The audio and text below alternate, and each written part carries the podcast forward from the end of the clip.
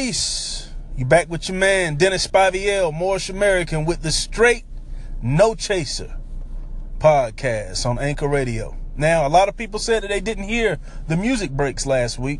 And the reason why you didn't hear those music breaks is because you have not downloaded the Anchor app in the App Store, whether you have an iPhone or an Android or anything else. You can download the Anchor app, and when you do, you will hear all of my music selections that are included in this podcast. So take the time, download the Anchor app, and search Dennis Spivey El. D E N N I S space Spivey S P I V E Y space E L. And when you do that, you hear all of the music selections that I have chosen for this podcast. Make sure you get the full experience. Now let's get to the question of the day. The question of the day is should we, we being black people, support black businesses that don't make a continued effort to hire black people? Let me say it one more time. Should we, black people, support black businesses that don't make a continued effort to hire black people?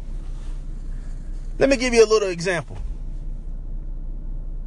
There was a song on Jay Z's 444 album that you'll be listening to in just a moment that talked about what's better than one billionaire, two. Talked about Diddy owning Ciroc and you drinking all these other vodkas. He made a good point.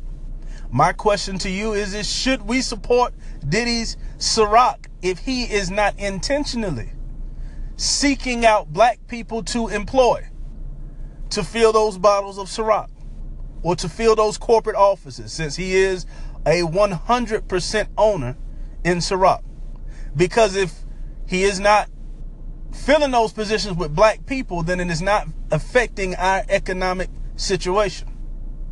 Again, the question is should we support black businesses that don't make a continued effort to hire black people? And again, download the Anchor app. When you do, you will also be able to call in and leave a comment. I'll be right back. Peace. You back live with your man Dennis Spivey El on the Straight No Chaser podcast on Anchor Radio. I'm sure you guys went and took advantage of your opportunity to download the app. Let's continue this conversation. The question of the day was should we support, we being black people, black businesses that don't make a continued effort to hire black people? Should we support black businesses that do not make a continued effort to hire black people? Now, we all know people gravitate towards people that look like them, or we can even say people who dress like them. You out in a social setting and you see somebody who's rocking something that you would rock, that might be an icebreaker for that conversation. So a lot of times you have something to talk about because of your similarities. It is human nature. And also, when you go into 99% of Fortune 500 companies, major corporations, you will see 85% of its employees are white. The other, let's say 12% are other minorities outside of being black people. Maybe I should say 13 to 14%. And you might see a handful of black people. Now, we're talking about companies like SAS and Red Hat and Google and major corporations that are at the top of the food chain. Now, we all know that is true. But is it ironic that most of these businesses are also owned by whites? Does this support the idea that we gravitate toward people that have similarities with us? We're more comfortable with them. We all know that getting a job is not all about your qualifications. It's also about whether the people in the interview like your vibe and believe you're going to fit into the culture. But one thing you can say is even the people who may have the janitorial contract to clean the building. Now, the representation of that general contract, janitorial contract might be black or Mexican, but the person who actually owns the contract, nine times out of ten, is a white person who has never wiped a toilet or swept a floor in any of their businesses. Somebody who only has cleaning experience from cleaning up their own home. And that's it. Now, when you see this over and over, can you then conclude that people hire on the basis of race? Now, earlier I said it was natural. We all know it's natural for us to gravitate towards people who have some type of similarity with us. Does this mean that black people need to get rid of their culture to fit in with others? That's what we've been doing in order to achieve success. Is that the way to our own liberation, financial liberation, or can we uh, do this ourselves? Can we have our own businesses? And create our own products and distribute our own products and not have to give up ourselves in order to make it. What do you think? Give us a call. Let me hear your comments. Please be respectful. I will be respectful in my response. I really want to know what you're thinking. We'll be right back. Okay, we're back. I want to say something that I didn't say in that last segment. There are some Fortune 500 companies, like major banks, um, investment companies like Fidelity and different banks. I don't want to name any other banks. I don't want to give them any free advertisement. But that you will find that there are a lot of black people working in. However, is it ironic that it whenever we work in corporate America, we either are not present or we dominate that particular company. And if you also look at history, it seems like those jobs, like bank jobs, I'm not talking about working as a teller, I'm talking about working as maybe in loans or um, uh, fidelity investments, talking to people about their investment, uh, investment funds, and different things of that nature. Prior to us being there, it was dominated by white people. And after it became mainstream and the pay rate changed, or there was a, a, another business that took precedent to it as far as pay rate, there was room made for us. It's like black work farms. Some of them are contracts uh, where you may be working as a uh, a company that's like subcat uh, contracting out for a major corporation and they pay you nine, ten, eleven dollars an hour for something, and when you have a major problem, you uh, send it to what they call a SME in another state, smaller office, and most of those people are white, and they're getting 20 25 dollars an hour to do the same thing that you do. So we have to keep that in mind. Now let me say this, if it is natural for people to hire based on people that look like them and reflect themselves. Why do we not see this when it comes to our richest people in our community? I don't want to name names, but I guess I have to. When we look at Harpo Studios, and we look at, like I said, Ciroc, we look at, uh, we look at Tidal, and we look at so many different other companies. Why do our richest people not follow a pattern that everyone else in the world does? Now, let me ask you another question. If those richest people decided to follow the model that has been set before us, the same thing that everybody else is doing, do you believe that other races would be in an uproar because their fellow uh, brothers and sisters were losing jobs to blacks just on the merit of them being another race. Absolutely.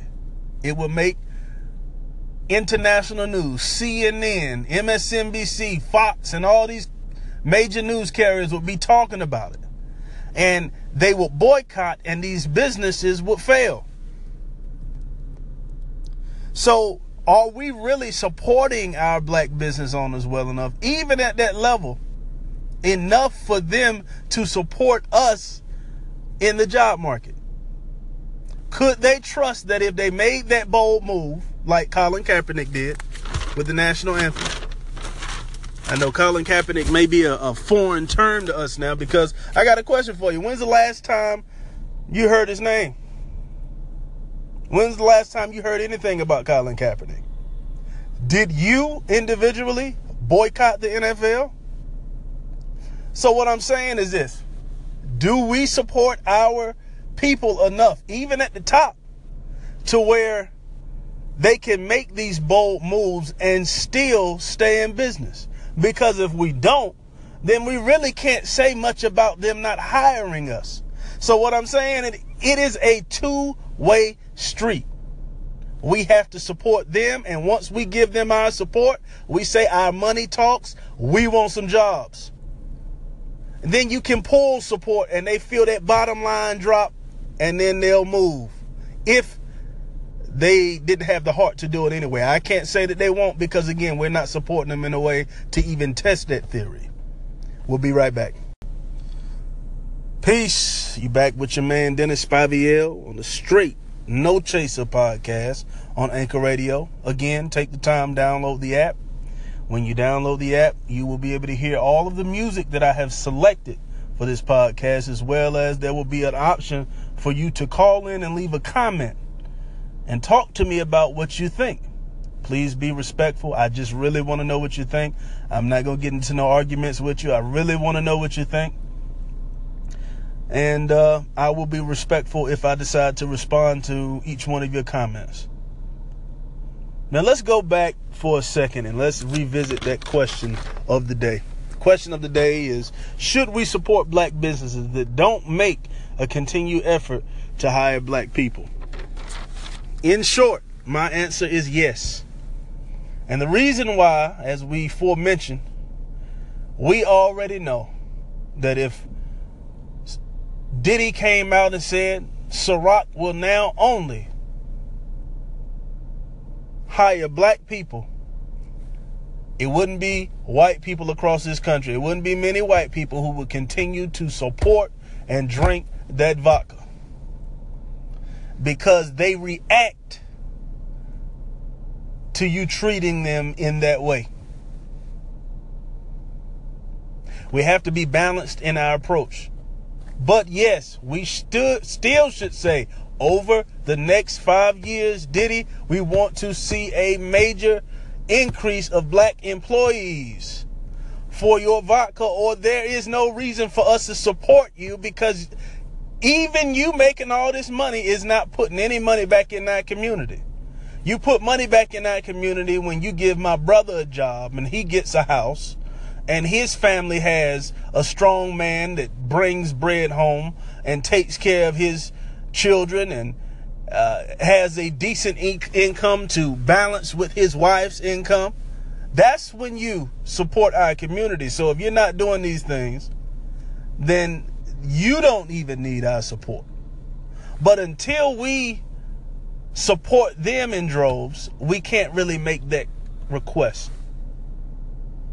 That's what I think about it, guys. We have to support them, and after we support them, they have to support us. The number one consumer of hip hop is white people. It's been like that for a long time.